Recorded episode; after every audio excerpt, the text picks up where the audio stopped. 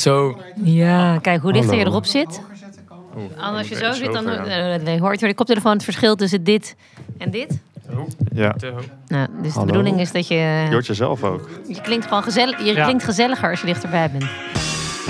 Welkom bij Systeem op de Schop, de podcast van Social Enterprise NL. Wij zijn de beweging van ondernemers voor wie impact voorop staat. Mijn naam is Stefan Panhuizen, directeur van Social Enterprise NL en host van deze podcast. We zijn weer vandaag te gast op het mooie kantoor van Rubio Impact Ventures. En ehm, vandaag zitten naast mij eh, twee gasten, te weten Sander Papperom en Auke de Vries, de oprichters van De Warmte. Welkom. Dankjewel. Dankjewel. En aan de andere kant van mij zit uiteraard weer eh Joehoe, ben Willemijn. weer. Ja, die begint Ja. weer te lachen. En, eh, we zijn weer helemaal compleet. Superleuk. Twee gasten. En ehm, ja, we beginnen met, eh, met de vraag: is er een uh, nou ja, persoon, geboortenis, uh, gebeurtenis, boek, podcast of iets waar jullie uh, laatste tijd door hebben laten inspireren? En dan, dan zitten we er meteen gewoon lekker in. Ja, nou, ik heb me de laatste tijd laten inspireren door onze eigen installateurs. Kijk. Want die hebben de laatste tijd echt waanzinnig werk geleverd. En die zijn veel efficiënter geworden en sneller geworden in de installaties. Ja, dat is geweldig om te zien. En dat is echt uh, de kern van ons bedrijf. Mooi. Je houdt, je houdt het even dichtbij, uh, dicht bij het daar, bedrijf. daar heb ik dan zo meteen nog een vraag ja, over, ja. maar dat mag nu nog niet, hè, nee, Stefan? precies, precies. Nee. Nee, nee. Mooi hoe je het rijboek volgt, hè, Willemijn. Ja, Ja. Nee. Dan zal ik hem iets verder van, eh, van huis doen. Ik hoorde vanochtend op de radio dat het regeringsvliegtuig van Mexico eindelijk verkocht is aan Tajikistan.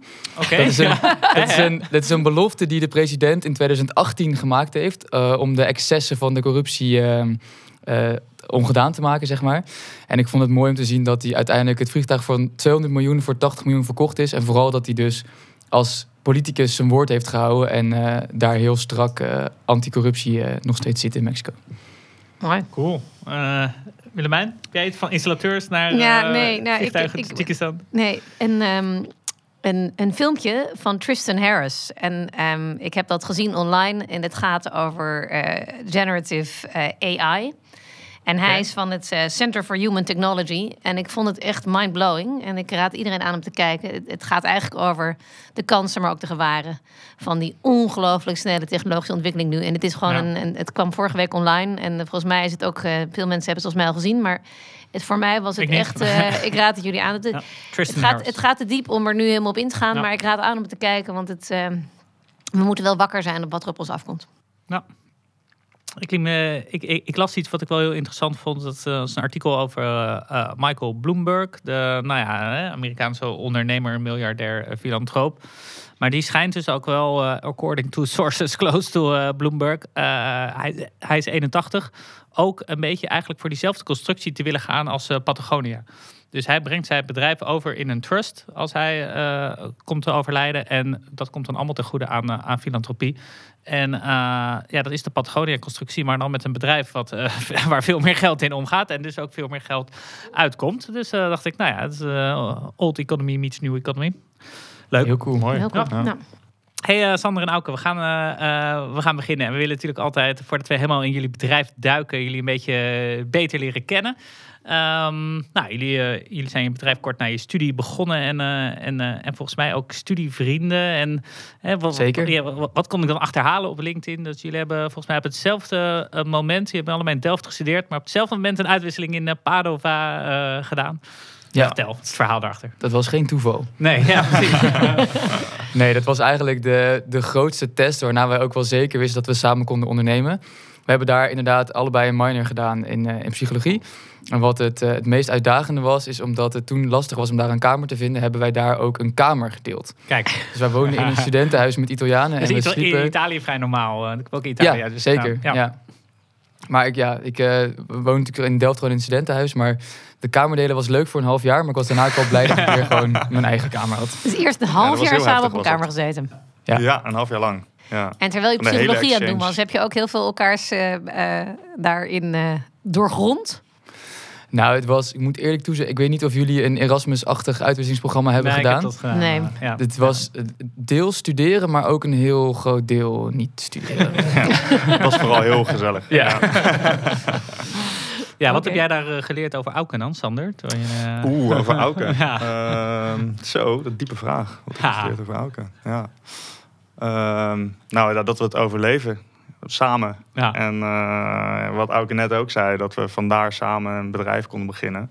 Ja, dat, dat is wel gewoon echt een, een keiharde test om met z'n tweeën dezelfde kamer te slapen en dezelfde. eh, Want vanaf wanneer wisten jullie dat jullie samen... We gaan het zo over dat bedrijf hebben hoor. Maar Ja. ja, ja was dit al tijdens studententijd een... eh, Ja, tijdens de eindfase van de master eigenlijk. Dus ehm, nou, we hebben denk ik alle- allebei een andere passie om te ondernemen, ander verhaal daarachter. Ik, heb, eh, ik, ik weet eigenlijk al toen ik begonnen met studeren dat ik wilde ondernemen. Dus ik heb, eh, voordat ik een studiekeuze ging maken, zat ik in de achtertuin met mijn vader overlegd. eh, wat voor studie zou ik kiezen? Bedrijfskunde, psychologie of iets technisch? En toen gaf hij mij het advies om een technische studie te nemen, eh, om daarmee later te ondernemen. Dus dat, eh, dat was eigenlijk de eerste stap. En toen in de eindfase van de master heel veel ondernemersvakken gevolgd. En toen eh, ja, gevraagd of samen met Auke in gesprek gekomen. En hij had hetzelfde drang om te ondernemen. Eh, en 1 plus 1 is 2. We kennen elkaar hartstikke goed. Eh, we hadden allebei hetzelfde doel. En eh, we hadden ook nog eens dezelfde studie gedaan. Dus eh eh van welke studie was dit? Is dit? werktuigbouwkunde bachelor en eh, energie- en procestechniek eh, master. ja, ook dezelfde combi. eh. Ja, zelfde Ja, combi. ja. Ja. heel origineel. En waarom wist jij dat je moest ondernemen? Nou, ik ben wel eigenlijk meer geïnspireerd door Sander. Het is bij mij, het zat bij mij niet echt in mijn, mijn familie of zo. Mijn vader die werkt voor het RIVM, mijn moeder in het onderwijs. Dus dat was niet, kwam niet echt daaruit voort. Ehm, dus eigenlijk meer, meer meegenomen door Sander in het idee en in, eh, eh, in, in die drang daarin eigenlijk. Dat is, eh, En hebben jullie nog andere banen gedaan voor je van studie naar ondernemen ging? En waar je belangrijke bouwstenen? ja, belangrijke bouwstenen zeker deels. Deels ook gewoon om te kunnen eten en je huur te betalen. Dat was... eh. Ook een bouwsteen. Ja. Nee, dus ja, ik heb drie dagen voor Eneco gewerkt. Eh, in de beginfase werkten we zes dagen, drie dagen aan de warmte zonder iets van geld. En ik werkte drie dagen voor Eneco, voor de stadsverwarmingstak, om, eh, nou ja, om daar en ervaring op te doen in, eh, in, in hun processen en in de technische wereld. En ook om gewoon te kunnen eten. Ja. En ik werkte in die tijd voor Greenfish. Die is nu overgenomen door Accenture. Dat was een eh, duurzame consultancypartij. En ik, werd toen, eh, ik zat toen vooral op zonnepaneelprojecten. Dus ik deed zonnepanelen van A tot Z. Dus de engineering en de projectleiding en de plaatsing. Heel wat anders, maar wel in de transitie en ook wel echt eh, gaaf. Ja, Ja, want je zegt even snel wel in de transitie. zeker. ja. Dat is de andere overeenkomst, neem ik aan, tussen jullie. Het, eh, heb je altijd geweten als je wilde ondernemen dat het aan de transitie moest zijn? En Ja. wat is de transitie voor jou? Misschien eh, beter nog. Ja, wel dat het iets moet toevoegen anders dan alleen maar zoveel mogelijk eh, winst maken. Dat is zeker altijd de driver geweest. Maar we zijn er met de brainstorm sessie wel heel open ingegaan. Dus de brainstorm sessie hebben we alles achterwege gelaten. Dus we hebben met elkaar ideeën gebrainstormd vanuit de drang om te ondernemen eigenlijk begonnen.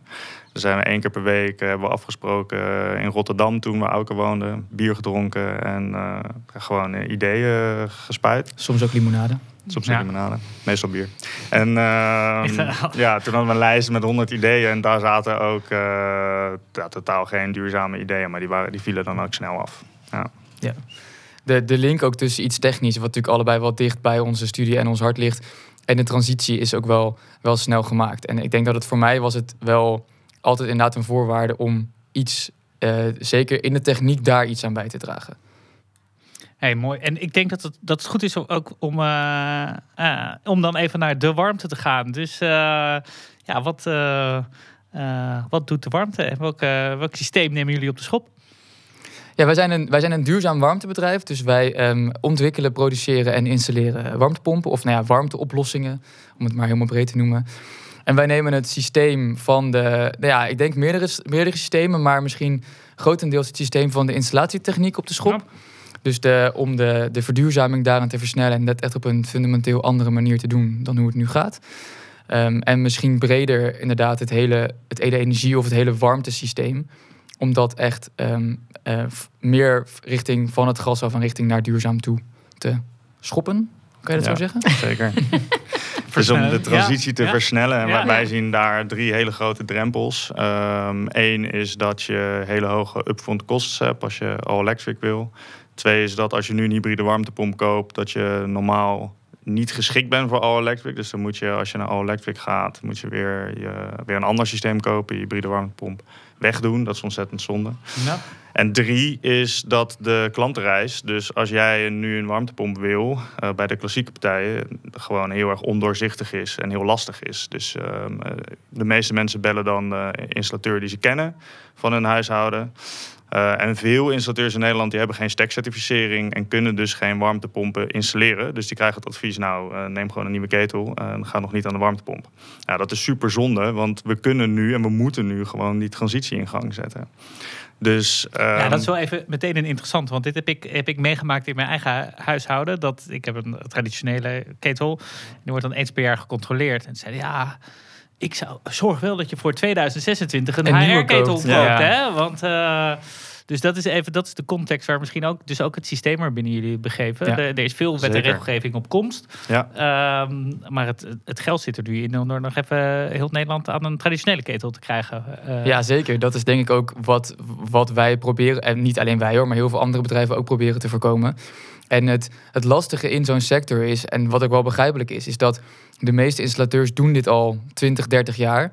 Um, dus dan is het ook heel lastig om dat, tenminste het voelt heel lastig om dat te veranderen. Um, maar om dan het advies te geven om net nog even voor de deadline een ketel op te hangen die nog 15 jaar blijft doorbranden. Dat, ja, dat lijkt mij toch wel een beetje contraproductief. Niet alleen voor de transitie, maar ook gewoon financieel voor de klant zelf. Ja. En het kan ook gewoon anders. Want bijna elke woning kan gewoon een warmtepomp naast. En vooral de warmtepomp die wij hebben ontwikkeld, die is heel makkelijk te installeren. Uh, nou, we hebben twee warmtepompen ontwikkeld. Ik heb het nu even over de hybride warmtepomp.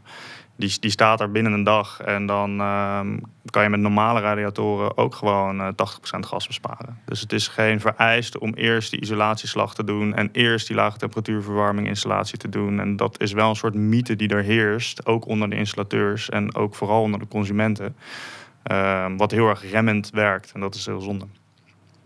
Ja, en uh, laten we even ingaan op jullie technische oplossingen. Want uh, dat, ja, waarin is jullie, zijn jullie, jullie hebben twee producten. Ja. Uh, ja ik vind die eerste ja. zo leuk, dus misschien kunnen we daar even mee beginnen. Want die, dat die, vind ik een innovatie. Dat is ook een die, goed verhaal. Daar, daar heb ik hier iets van geleerd wat ik nooit heb geweten. Dan namelijk hoeveel warm water we eigenlijk verspillen. En, ja, zeker. Die stimuleert het om langer onder de douche te staan. Dat vind ik persoonlijk nou weer interessant. ja, precies. We raden het niet af, hè? Het is iets anders dan stimuleren. okay, okay.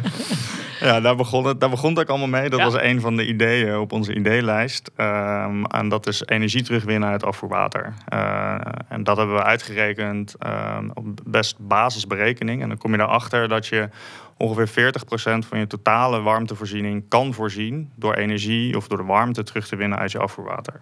Dus je afvoerwater is ongeveer. Maar dat water dat verdwijnt toch gewoon in dus je het, wc, in je douchewater ja. is, wat was dat weer gemiddeld hoe 27 graden. 27 graden. Dat stroomt allemaal je woning uit zonder dat er iets mee gedaan ja. wordt. En ja, buiten is het bijna nooit zo warm. Dus uh, je kan beter de warmte terugwinnen uit afvoerwater uh, dan van de buitenlucht, want dan is je warmtepomp werkt dan efficiënter. Dus wat wij doen, is dat we een filtersysteem plaatsen we op de uitgangsleiding van de riolering.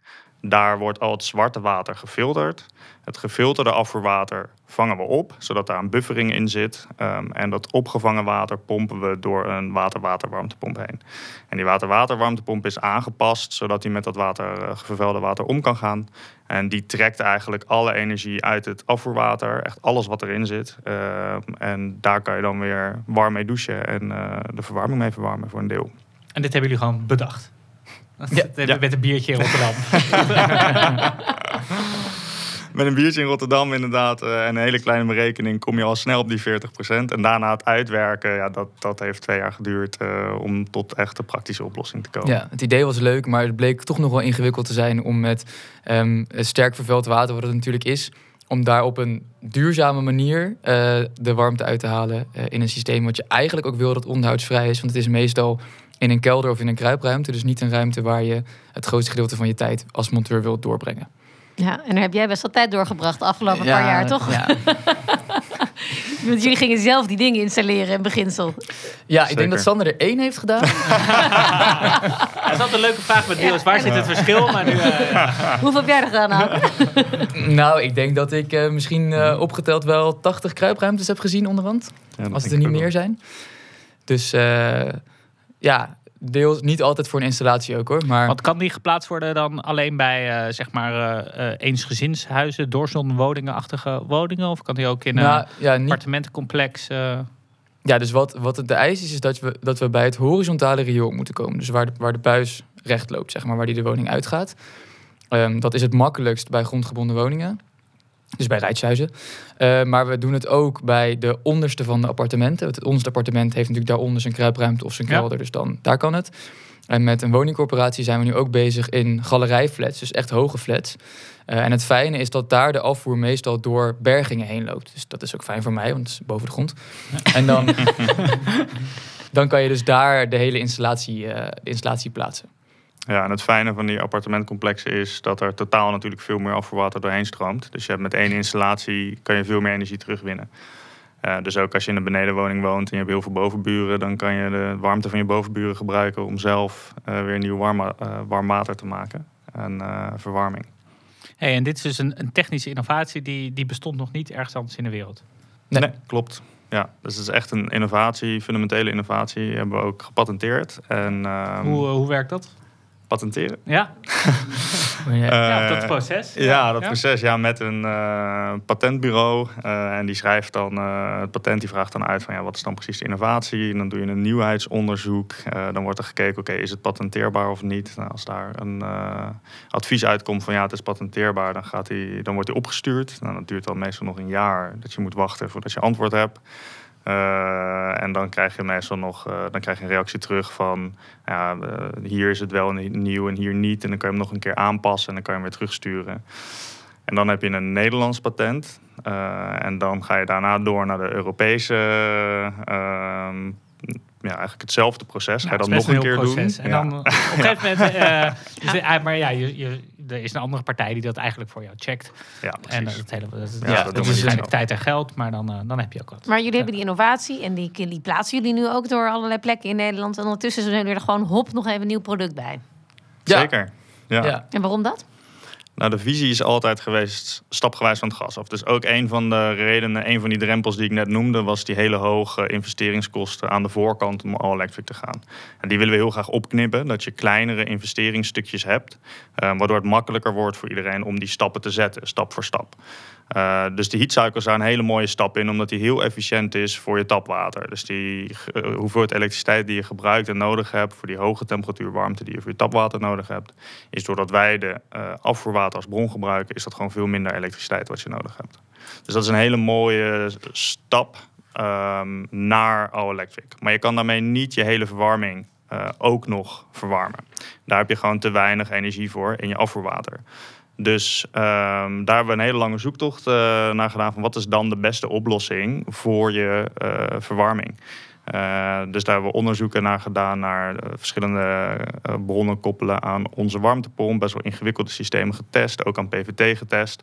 En uiteindelijk kwam naar buiten dat nou ja, een, een monoblok warmtepomp gewoon de meest kostenefficiënte en efficiëntste manier is. Sorry, ik Ja. dat, dat, was- een woord dat ik niet begreep. Ja, dat is een eh, warmtepomp waarin het hele koude middelcircuit buiten zit. Oftewel alle techniek zit buiten in één doos. Dus vandaar monoblok, één Ja. blok. Eh, daar zit alle techniek. En daar gaat dan een, je verwarmingsleiding eh, met je retourwater gaat daar dan dat blok in. En dan komt er dan weer warm uit. Dat is eigenlijk wat het is. Dus eh, één doos. En dat maakt het heel makkelijk ook qua installatie. Omdat je dus alleen maar die waterleidingen hoeft te koppelen aan dat blok. En je hoeft niet de koude middelleidingen aan elkaar te koppelen. En voor koude middelleidingen koppelen heb je ook nog een speciaal certificaat nodig. Stekcertificaat heb je bij ons dus niet nodig. Dus als je bij ons een, eh, eh, goed bent met waterleidingen, dan kan je, Dan kan je onze, dan kan je onze installatie installeren. Ja. En wat daar dan uniek in is, we, we, hebben daar ook naar de markt gekeken. En je ziet dat de installatiemarkt best wel overspannen is. Dus we hebben heel erg gefocust op, oké, dat moet snel te installeren zijn. Ehm, eh, dus daar hebben we wat slimmigheden toegevoegd, vooral in controle en in communicatie met de gasketel. Dus die monoblok die kan je buiten je of ergens aan je woning plaatsen. En die kan je koppelen ergens in het cv-circuit, maakt niet uit waar. Dus je hoeft niet met je waterleidingen helemaal naar je gasketel toe. Je hoeft ook geen draad naar, helemaal naar je gasketel toe, communicatiedraad. Eh, je kan hem gewoon koppelen ergens in de dichtstbijzijde leidingen. En dan hang je een, een eh, regelkastje naast je gasketel en that's it. Dus die installatie is vele malen simpeler dan de installatie van de huidige eh, hybride warmtepompen. En daarnaast is die helemaal IoT. Dus voor onze klanten, die hebben een uh, app, daar kunnen ze precies in zien dus, eh, wat... eh, Internet of Things. ja, Ja. Internet of Things. Ja, sorry. Helemaal gekoppeld aan het internet inderdaad. Ja. Dus we kunnen real-time zien eh, wat de warmtepomp doet. Eh, en dat is voor de klant heel fijn, omdat hij dan precies kan zien eh, wat er gebeurt. En de, en de sensoren die erin zitten, dat zijn ook geëikte sensoren. Dus we meten ook echt het daadwerkelijke elektriciteitsverbruik en het daadwerkelijke warmtelevering. En we doen daar niet een flauwe berekening op dat die hoger uitkomt of zo. Het is echt wat je daar ziet, is ook echt wat die, wat die Geen doet. Schumel software. Geen, eh. geen Sumo software inderdaad, nee. Ehm, ja, dus dat, dat is eigenlijk het Ja. tweede belangrijke deel. En dan nou, tot slot ziet hij er gewoon geweldig uit. Het blok. Ja. Zeker, het blok. ja, Hoe groot is het blok? Even voor de, eh, voor de klant, waar, waar moet je dan aan denken? Hoe- Wat, eh, 1 meter breed, ehm 80 40 hoog en 40 diep. En die hangt dan buiten.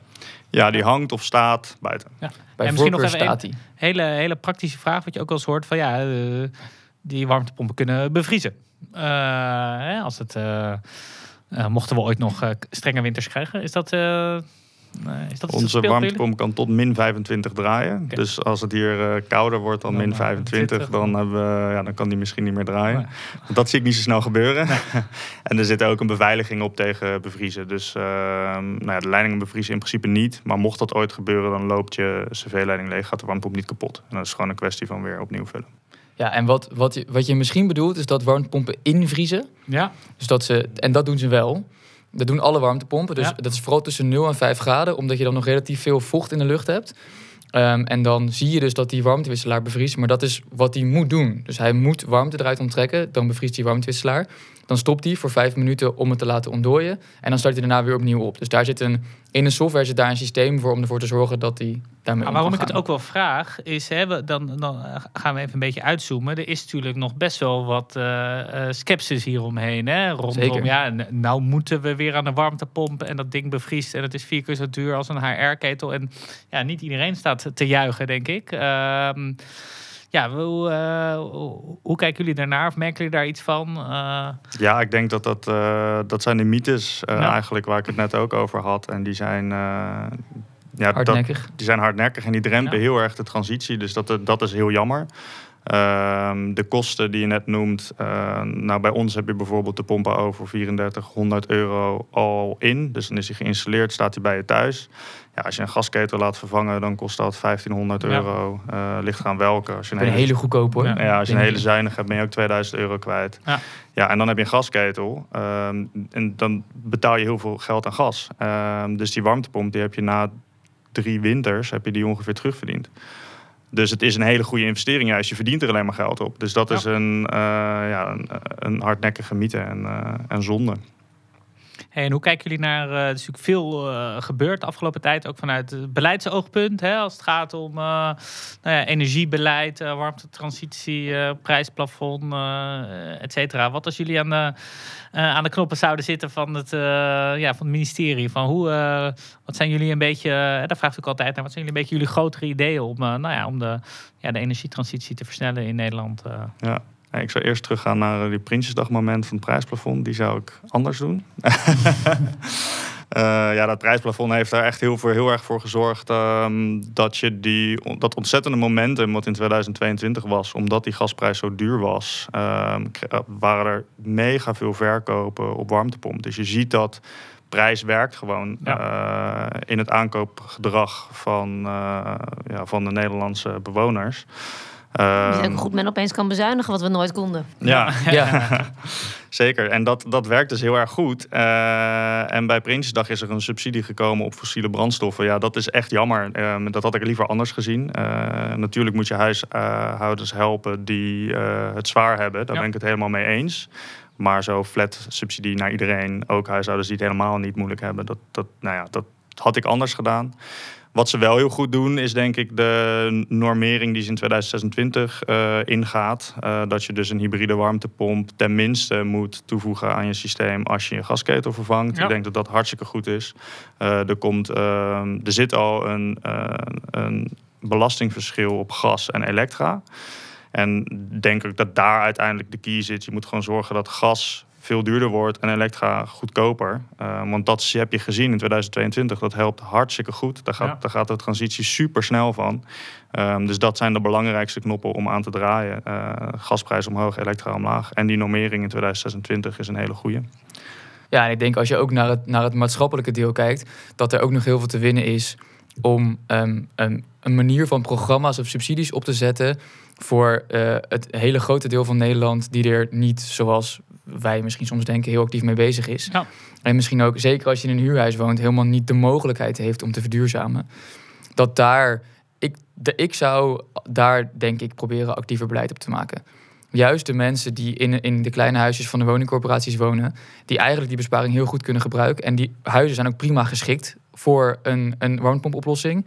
Maar dat uh, gebeurt gewoon niet. Dus ik, ja, ja. Ik, ik, denk dat zeker woningcorporaties en, en, en grote, uh, grote bedrijven zijn makkelijker te, te dwingen. Nou, dwingen is misschien niet het goede woord, want dan ben je weer... Verleiden. Verleiden, Verleiden inderdaad. Kietelen. Kietelen. om, uh, om ook zoveel sneller stappen te kunnen maken. Ik bedoel, de consumenten gaan het uiteindelijk toch wel doen. Het wordt, gas wordt duurder, dat gaat over de jaren heen, gaat het gebeuren. Dus consumenten gaan wel om die het kunnen betalen. Maar mensen die het niet kunnen betalen of niet kunnen kiezen. Ja, huiseigenaar, huiseigenaar inderdaad. En, en met de verhuur zit natuurlijk gewoon, dat is gewoon scheef. De, de, de, de verhuurder die doet de investering, die verdient hem meestal niet terug. Want de nee. huurder die betaalt voor de energiekosten. Dus daar is gewoon een mismatch in incentive. En daar, daar moet wat aan gebeuren, beleidsmatig. Om ervoor te zorgen dat de verhuurmarkt ook meegaat en ook die transitie ingaat. Ja, het systeem is sowieso heel raar. Ja. Het moet op de schop. Ja, dat, dat is helemaal op de schop. Hey, en, en dan nog een heel ander punt, wat zei je in je intro, de installateursmarkt. Ja. Want uh, we hebben natuurlijk heel veel oplossingen nu die, die kunnen, maar een, een, een gillend gebrek aan installateurs, toch? Ja. Hoe moeten we dat oplossen? Want de mensen die wel willen, die moeten heel lang wachten. Of het, het kan, het, het, weet je wat is de... De warmte.nl vier weken komen installeren. Ja. hoor je dat, lieve? Uh... Ik hoor een jingle. Nee, maar herkennen jullie dat... die bottleneck? Want dat hoor ik heel veel. Ja, ja, ik denk dat er ook een beetje daar een, een schifting in die markt ook, ook gaande is. Dus je ziet nu met, met de monoblocks, om het woord nog maar een keer te gebruiken... um, omdat je daarvoor um, alleen maar, of alleen maar, niet denigreren bedoeld, loodgieterswerk hoeft te doen. Zie je ook, en dat zie je ook bij onze monteurs, dat heel veel jongens die in de bouw werkten en die dus niet per se installateur waren, maar die loodgieter waren of die uh, gewoon in de bouw werkten en heel handig waren, dat die ook dit soort werkzaamheden kunnen doen. En dat je daar dus een heel grote pool hebt aan, aan talent um, die het heel leuk vinden om die stap te maken. En ook die stap kunnen maken om uh, daardoor dat tekort in te vullen. Ja, maar dat gaat voor jullie oplossing. Maar als je uitzoomt naar zonnepanelen... Ja, dat geldt voor elke monoblok. Ja? En dat geldt ook zeker voor zonnepanelen. Ik bedoel, Die kan ook iedereen uh, installeren? Ja. Ja, ja nee, zou helemaal. een eigen dat, academy ja. kunnen beginnen. De warmte academy. Ja, de opleiding, de opleiding is natuurlijk het grote ding. En, en, en wat wij dus met onze oplossingen heel goed kunnen doen... is in-house uh, opleiden voor een groot deel. En dat, uh, nou, dat werkt hartstikke goed. Uh, als er inderdaad voorervaring is, dus loodgieterervaring is. Um, en ik denk ook dat uiteindelijk de producten allemaal moeten gaan naar meer in-house opleiden. Um, want als je nu kijkt naar de techniekopleidingen, dan stroomt er gewoon niet genoeg uit om die hele transitie te er maken. Er stroomt helemaal niemand in, kan ik je vertellen. Nee, en er stroomt ook niet. Nee, precies. Dus op de een of andere manier is die, is die techniekopleiding of niet sexy genoeg, of nou ja, er zijn gewoon te weinig aanmeldingen. Um, dus daar moeten andere oplossingen voor komen. En in-house opleiden is denk ik een hele belangrijke daarin. Ja, ik denk dat korte termijn er een hele grote kans ligt in omscholen. Um, meer dan in, in opleiden vanaf nul van jonge monteurs. Want ja, de instroom bij de MVO's, blijkbaar willen ze het gewoon niet. Nee, het is nog een systeem wat goed aangepakt moet worden. Ja, ja maar misschien een combinatie gevonden kan worden met, uh, met andere social enterprises. Hey, uh, misschien even naar, naar de warmte als, uh, als bedrijf. Nou, hoe, hoe, hoe, staan de zaken ervoor? Dat is altijd een uh, goede vraag. Uh, ja. ja, jullie zijn operationeel, jullie verkopen Zeker, het, we zijn operationeel, dus super. Ja, dat is hartstikke gaaf. We zijn in 2022 begonnen eigenlijk met commerciële sales. En we hebben nu honderden apparaten in het veld staan. Ja, we hebben goede knijterhard. En dat ja, is, en jullie businessmodel is gewoon direct aan consumer. Ja, maar. precies. Dus wat ik net ook zei, de warmte.nl, daar kan je hem gewoon bestellen. Dan uh, betaal je 99 euro reserveringskosten. Uh, en vanaf dat moment krijg je een account bij ons, kan je inloggen, geef je wat informatie over je woning. En dan krijg je een uitnodiging om een afspraak te maken voor een digitale inspectie. En die kun je zelf maken in je eigen tijd. Uh, wij zijn heel flexibel in te plannen. Um, en dan loop je eigenlijk met je mobieltje door je woning heen met uh, WhatsApp videobellen gewoon. Uh, iedereen heeft WhatsApp tegenwoordig, ja. of nou ja, de meeste mensen. Dus met videobellen loop, je door je, loop je door je woning heen. Uh, en dan ga je samen met onze technische sales uh, zeg je van nou, ik wil graag dat hij hier komt te staan. Ik wil dat, uh, dan kijken wij nou, oké, waar kunnen we dan de leidingen aankoppelen? Ja, dat proces duurt ongeveer een half uur drie kwartier. als het heel complex is, wat langer, maar meestal een half uur, drie kwartier. Uh, en daar komt de installatieplan uit. En dat installatieplan uh, gaat dan mee uh, naar onze installateurs. En die komen langs. En dan heb je binnen een installatiedag, is meestal één dag, heb je je systeem. Ja, en wat misschien het grote, leuk is om te benoemen wat het grote verschil is, is dat wij eigenlijk en de rol van producent hebben. Wij kopen deelcomponenten in, maken daar ons eigen systeem van. Um, en we plaatsen dat ook. Dus waar je normaal een producent hebt en dan een groothandel en dan een installateur, die allemaal de dozen naar elkaar doorschuiven en uiteindelijk naar de consument schuiven, schuiven wij de doos binnen ons eigen, ons eigen systeem door. Um, en daardoor kunnen wij ook uh, de kosten laag houden en uh, ja, die, die drempel verlagen voor mensen om een, uh, om een systeem aan te schaffen. Hey, en dit lijkt me een, een kapitaalkrachtige, kapitaalintensieve business. Sorry, dat is, is het betere woord. Dus ja, hier, hier, hier zul je externe investeerders voor nodig hebben. Ja. Nou zitten we toevallig inderdaad bij de investeerders. Ja, nee, ja, we gaan er zeker naartoe. Nee, dus, uh, Rubio is een van de investeerders. Uh, ja. jullie, we, hoe, hoe, hebben jullie die over de, de streep getrokken? Wat, wat was jullie verhaal? Goed gepitcht, denk ik. Ja, ja dat was... Uh, Rubio is heel vroeg ingestapt. Ja. Dus die hebben echt lef, lef, gehad. Toen hadden we nog geen commerciële installaties. Dat was in 2021. en toen waren we aan het ontwikkelen... waren we de heatcycle aan het ontwikkelen. Dus toen hadden we net... Uh, onze pilots op ware grootte. Dus hadden we net bewezen van kijk, het kan, het werkt. Uh, we hebben nog even nodig en dan kunnen we naar, uh, nou ja, naar echte huiseigenaar kunnen we echt gaan verkopen. En op dat moment zijn ze ingestapt op de techniek van de heatcycle. Dus om echt die warmte terug te winnen uit het afvoerwater. Ja, op de 27 graden, toch Willemijn? Ja, ja. een fantastisch verhaal. Nou, nee, ik bedoel, we hebben natuurlijk hier een, team die ja. wat technischer is onderlegd dan ik. Als jouw sidekick, Stefan. Nee. nee, maar ik denk dat het een, het is een super, uh, het is een innovatieve oplossing. Het maakt impact. Ik denk dat het ingewikkelde vaak is dat het hardware is. Het is veel ja. makkelijker om ja. een investering te vinden in een softwareoplossing. Dat is ja. makkelijker schaalbaar. Ja. Want dan heb je allemaal de installatiedingen er niet bij. Dus het is wat dat betreft een arbeidsintensievere en, en kapitaal, kapitaalsintensievere oplossing. Maar wel een hele belangrijke oplossing die we nodig hebben voor de transitie. Ja, precies. Dus um, die je wil dat slaagt. Ja. En, en de transitie bestaat niet alleen uit software. Dus je nee. moet echt hardwareoplossingen hebben. Ja. Ja. maar dat is op even veel minder sexy in de investeringswereld. Iedereen, ja. uh, nou, ik vind kruipruimte nog steeds best, best sexy. Hoor. kan je ons even uitleggen wat nou zo sexy is? Ja, maar nee, het is een, uh, uh, ik denk super belangrijk. En um, ik bedoel, het is ook heel erg leuk, vind ik, dat we, uh, weet je, wat wij heel leuk vinden, is zo'n jong team net uit de universiteit, super ambitieus en um, die een grote rol wil spelen in zo'n transitie. En dat ja. is ook weer een Nederlandse innovatie. Dus ik vind het wel heel leuk ook om Nederlandse ja, jonge, ambitieuze ondernemers te helpen dat waar te maken.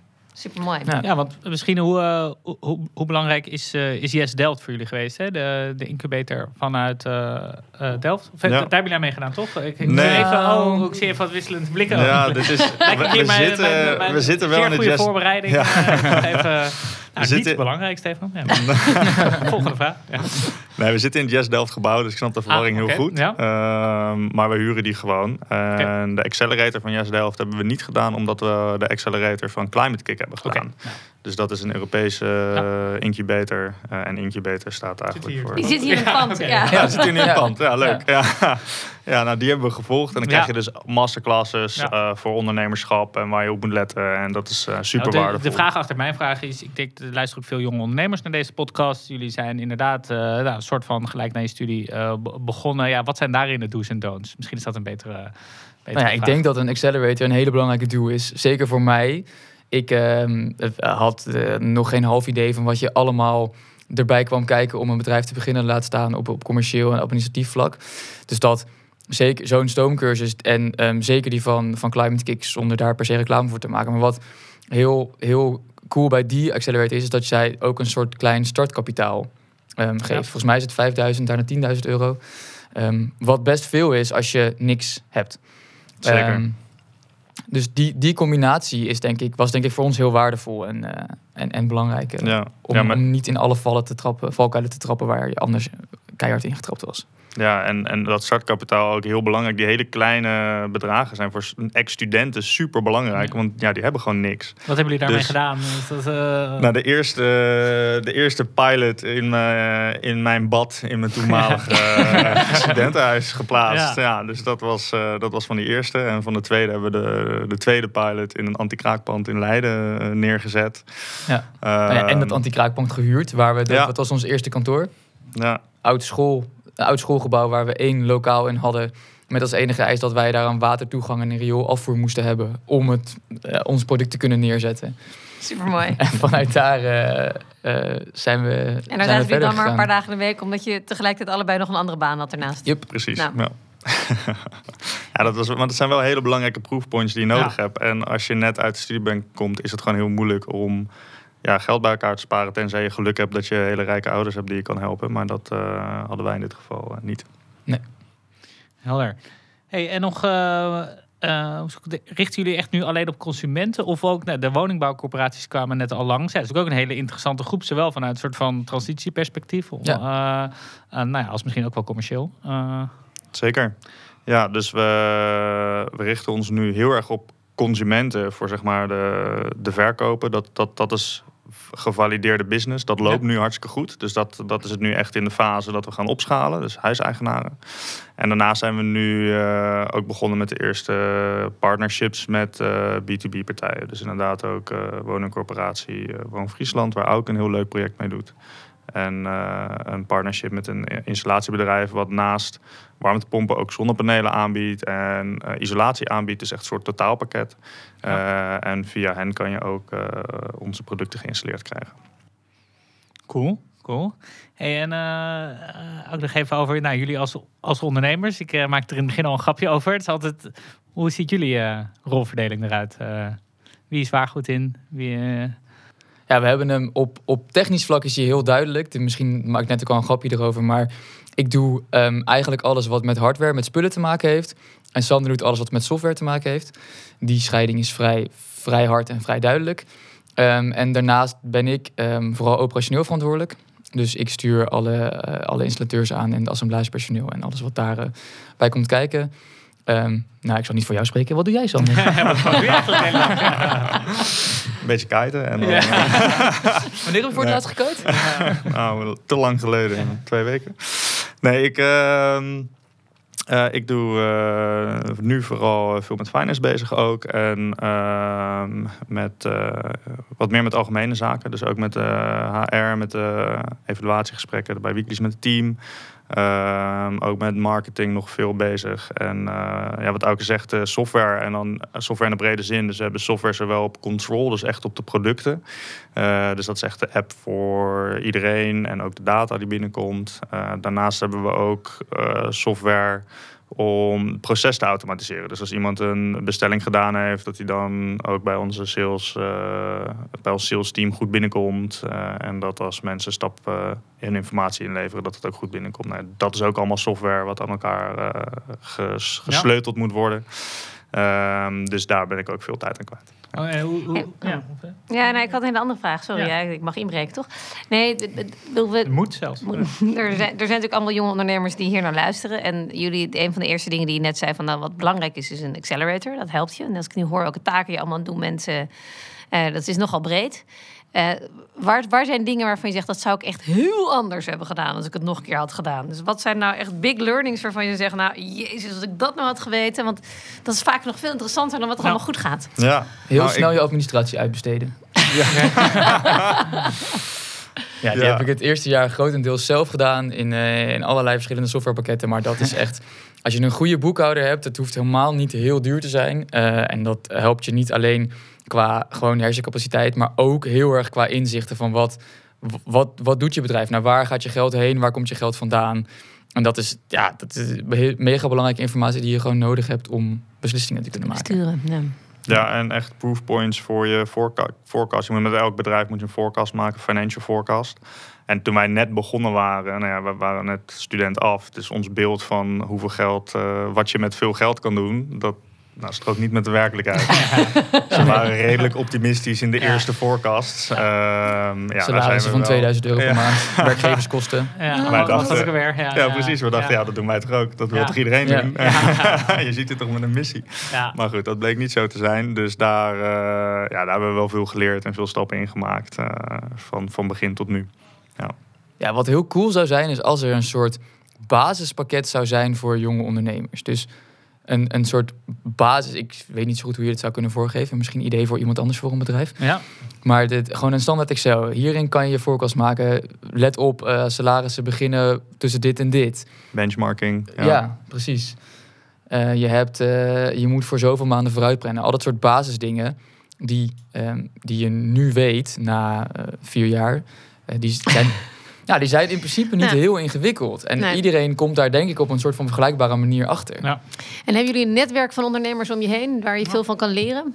Zeker. Heeft ook heel erg geholpen. Vooral in de beginperiode hebben we peer-to-peer sessies gehad. Ook weer vanuit de Accelerator.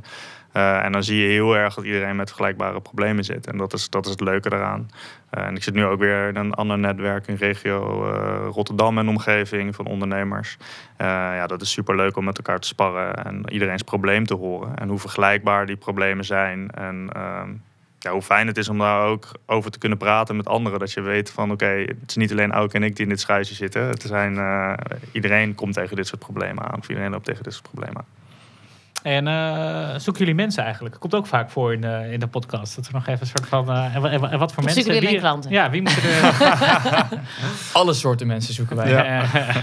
Ja, sowieso klanten. En eh, we hebben ook vacatures open. Ehm, ik denk dat, nou ja, we zijn nu bezig met wat rondes. Dus Ja, we zoeken altijd installateurs. Dus Ja. monteurs die eh, eh, bij voorkeur ook nog monteurs die eh, het heel leuk vinden om in dienstverband te werken. ik Het schijnt zeggen, komen die, uniek te zijn in dienst of is dat allemaal uurtje factuurtje? Eh, Nou, het, eh, je wil, het liefst willen wij een mix van allebei, maar de Ja. markt is wel heel erg geswitcht richting, richting ZZP.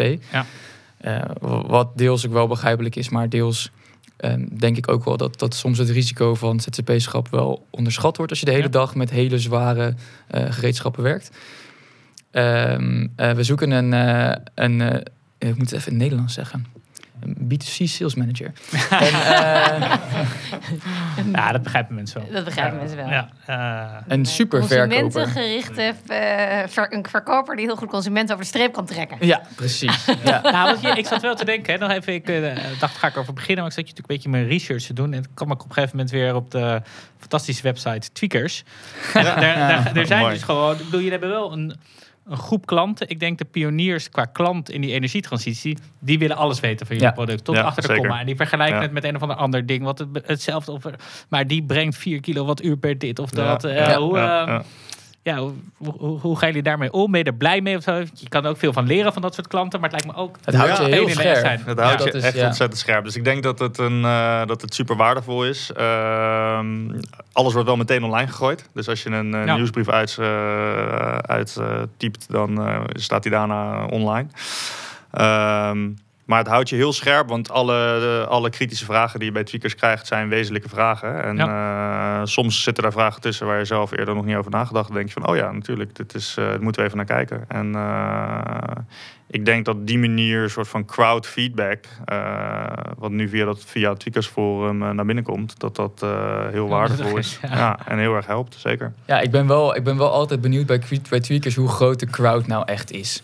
Of dat echt... Ja. Of de, eh, 20 of de- man met een computer. eh, nou, precies. ja. Dus dat, dat weet ik niet. Hoeveel, ik denk dat er misschien wel... Er zijn altijd natuurlijk weinig mensen die echt dingen Ik posten. denk dat die eerder diep dan breed is. eh, qua, eh, Ja, maar ze, en misschien aan jullie. Vergelijken jullie ooit... Als je, Ja. als je een nieuw product wil kopen, iets technisch... Ga je dan naar tweakers om te kijken... Nou, eh, Stefan wel, ik niet. Maar ja. ik, ehm, Nou, ik, ik, ik beland er dan, maar dan beland ik er ook een beetje soort van, eh, ja, wat doe ik hier? Weet je wel, dit I'm los. Nu ben ik met mijn met mijn laptop of de linkerknop over drie jaar en het lampje daar is dan weer beter. Dus het, het, eh, Ja, het gaat heel diep. Ja. Ja. we, Ja, we, we, we gaan het afsluiten, jongens. We gaan het eh, eh, genoeg over tweakers. we knippen het eruit. Nee, nee eh, ja, tenzij jij nog wat wil. eh, nee, wil ik, weten, Willemijn, dan, ik, Ik weet natuurlijk altijd een en ander over de Ja, bank. Dus ik ben eh, daarin nee, maar ik vind het gewoon een super mooi ondernemersverhaal. Het is heel belangrijk om te delen en belangrijk voor onze transitie.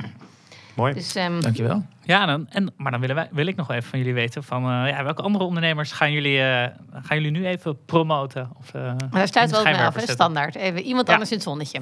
Iemand anders zonnetje. Nou, eh, Willem Kesselo is voor mij eh, een ondernemer die ik even wil promoten. Die Wat doet heeft eh? Visie eh, opgericht. Ehm, dat is nu Oh, ja. gesplitst in twee bedrijven. Wat die Ehm, ramen die ook ja, zonnepanelen zijn? eh, Ja. ramen die zonnepanelen zijn. Nu hebben ze het gesplitst in eh, smart windows en in eh, een coating voor kassen.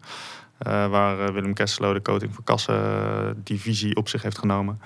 En hij heeft eigenlijk altijd vanaf begin af aan heel goed geholpen met advies. En ik kon hem altijd even bellen. En bij eh, nou ja, moeilijke eerste dingen die je meemaakt, weet je, als een teamlid niet goed fit en die daaruit moet, ja, dan is het gewoon fijn om even te sparren met iemand die daar meer ervaren in is. En dat je dat, je dat heel open kan bespreken eh, met zo iemand. Dus eh, props voor Willem Kesselo. Check. Nice. Ja, nog een Auke. Nou ja, niet, niet specifiek een oprichter, maar eh, ik heb een, eh, een vriend van mij die werkt bij Plantlab. En dat vind ik altijd een, een heel cool bedrijf. Die zijn met iets heel anders bezig dan wij. Maar ik denk ook dat in de, in de hele landbouwtransitie transitie, dat daar ook ehm, heel veel bedrijven nodig zijn die, die dat systeem grondig op de schop nemen. Dus eh Plantlab. Plantlab is mijn... eh, Cool. Helder. Dankjewel. Dankjewel heren. Was, Superleuk. eh, Dank dat jullie er superleuk, waren. leerzaam. Ja, Ja. thanks voor de uitnodiging. ja, dankjewel. Dankjewel uh, Willemijn ook. Dankjewel lieve. Dankjewel uh, luisteraars. En uh, op naar de volgende.